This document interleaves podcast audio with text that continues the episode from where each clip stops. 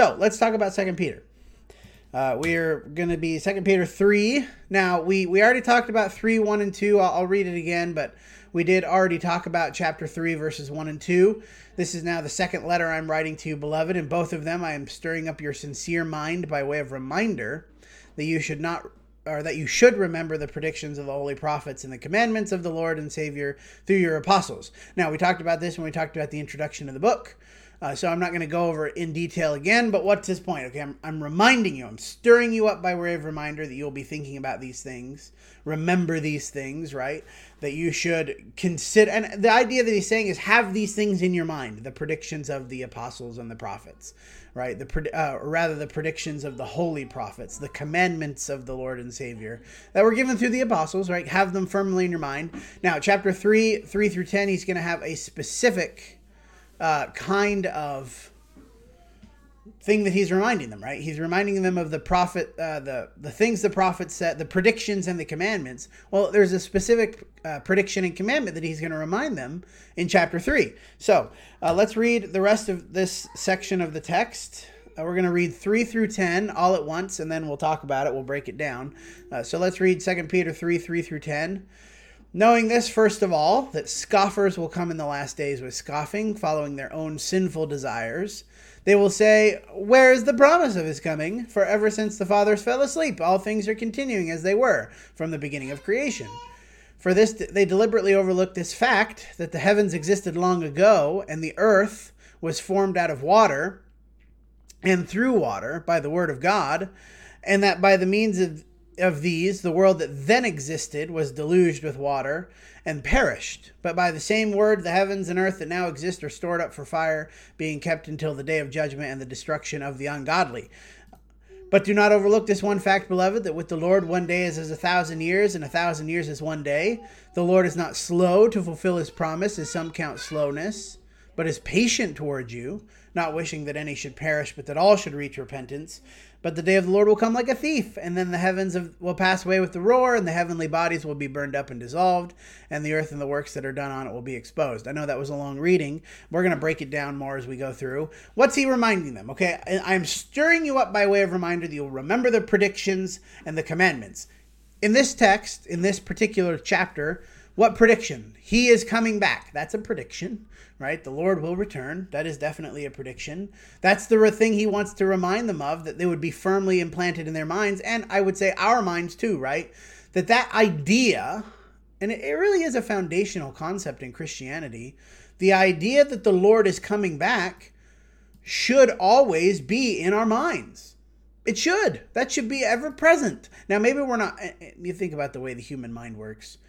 Maybe we're not consciously thinking about it all the time but we should definitely have it in the back of our minds at all times. The Lord could come back whenever. Now, he does this idea of scoffers, right? Which he talks about at the beginning here. The scoffers will come in the last days with scoffing, following their own sinful desires. Let's talk about last days for a minute. Last days is now. Last days is from. So the rise of the New Testament seem to imply that they are in the last days.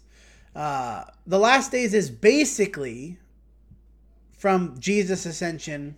And you know, the way you want to say it, maybe it's not from Jesus' ascension, maybe from the establishment of the church or the day of Pentecost. You could you could there's a number of different time periods you could start at. Uh, but let, let's just say, for the sake of argument, the day of Pentecost. From the day of Pentecost to when Jesus comes back. That's the last days. That is the last section of time the way that God's going to deal with people in this last covenant with humanity, right? It's not, it's the, the last covenant is a, a way we could think about it. There's not going to be another covenant after this that God deals with people differently, right? He had the covenant with Abraham.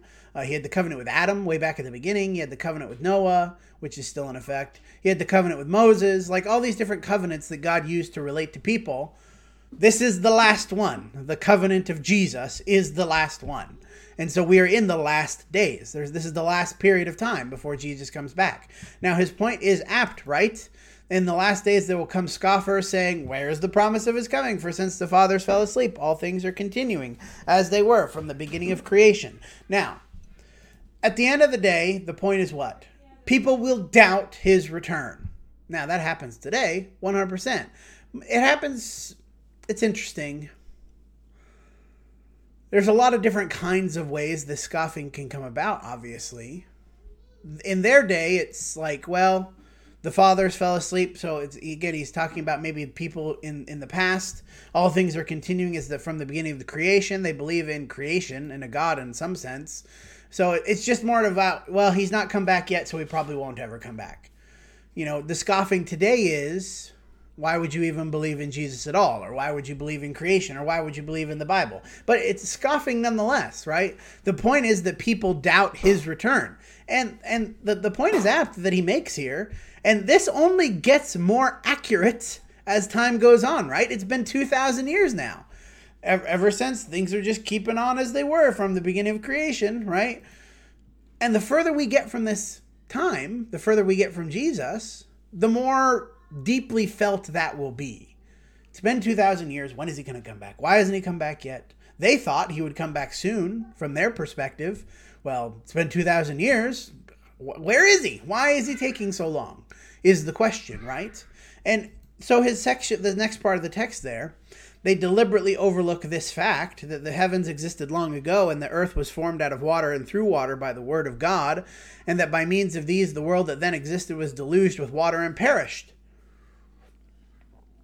What are they overlooking? Well, God's destroyed the world before. And there were scoffers then who probably doubted Noah. And yet, at the end of the day, what?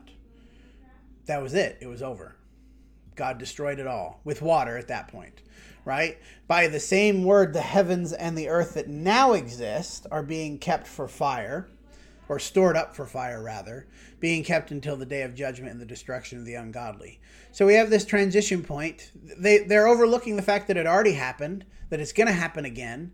This time it's going to be with fire instead of water. So let's talk about the next section, which is I, there's a couple of things I want to say about this section of the text. In 3 8 through 10. Do not overlook. So again, he con- contrasts this, right? They overlook what? Well, God destroyed the world before with water. But do not overlook what? This one fact, beloved, that with the Lord a day is as a thousand years, and a thousand years as one day. The Lord is not slow to fulfill his promise, as some count slowness, but is patient towards you, not wishing that any should perish, but that all should reach repentance. Okay, let's talk about this briefly. This text has nothing to do with creation. Just gonna throw it out there. This text is commonly used, I shouldn't say commonly, I've heard it fairly often, that this text is used as an argument for an extended period of creation, right? The extended days.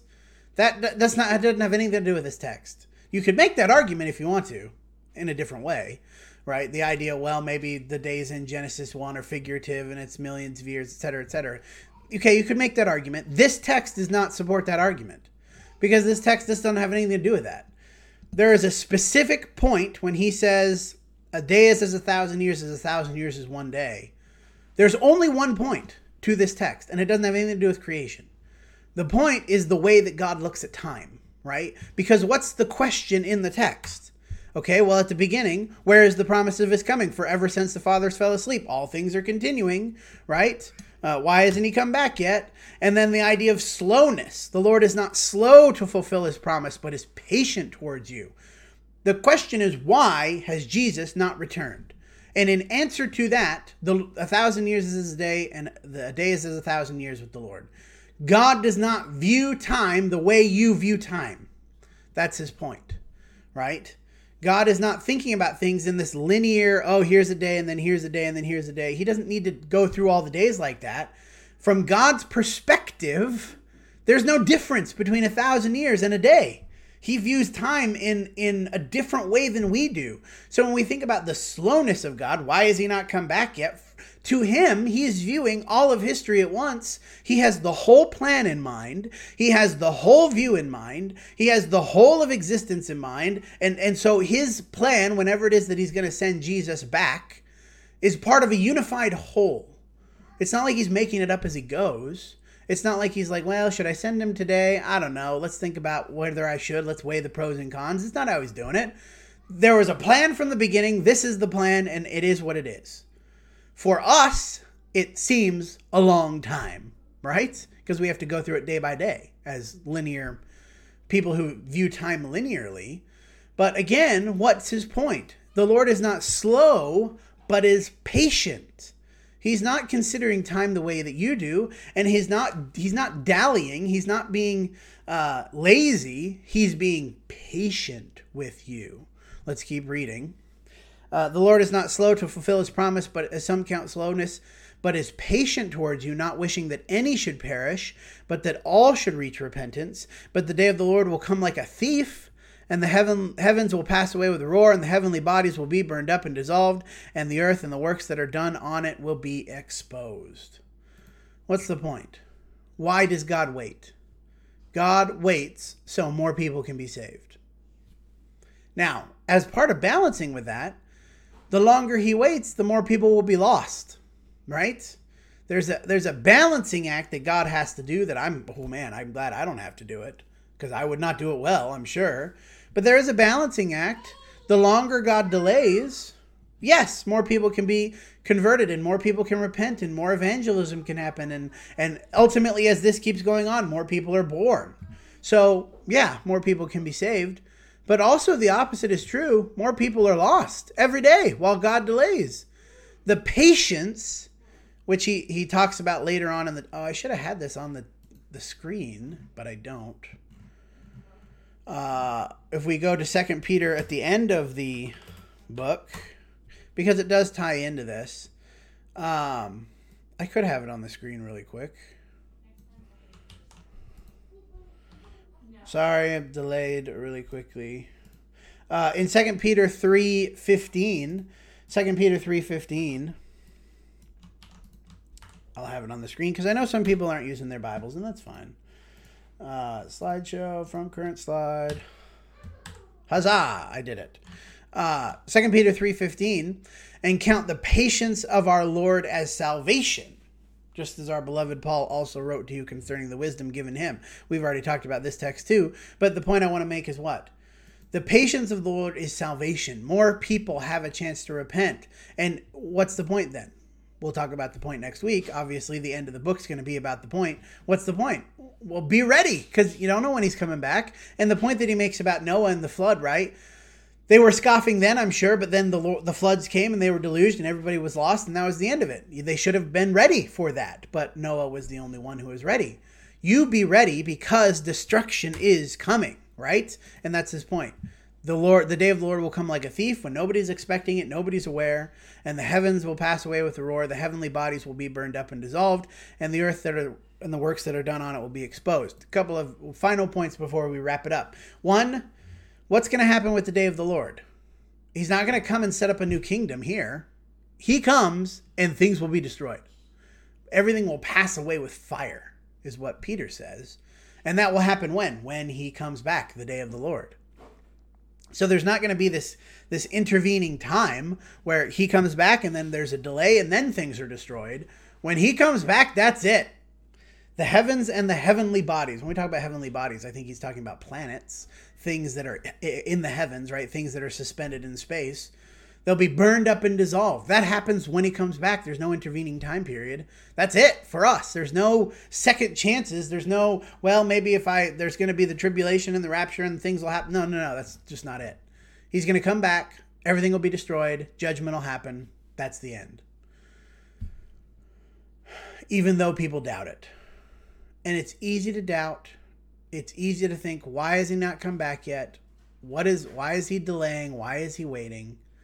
He's waiting for you in two ways for you to get your act together and for you to talk to more people about Jesus, for you to evangelize to more people. That's what he's waiting for.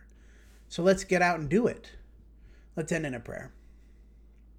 God, we thank you for the reminder that Peter has given us. Help us to take it to heart, to have firmly in our minds the coming of your Son that we'd be aware that it could happen at any time like a thief. Help us to be doing the work that we need to be doing while we wait, to be reaching the lost, to be living the life that you want us to live. We love you and we know that you are patient with us. We thank you for your patience. Help us to be patient with others as we teach them diligently and patiently, trying to teach them and show them their need for you. We love you. In Jesus' name, amen.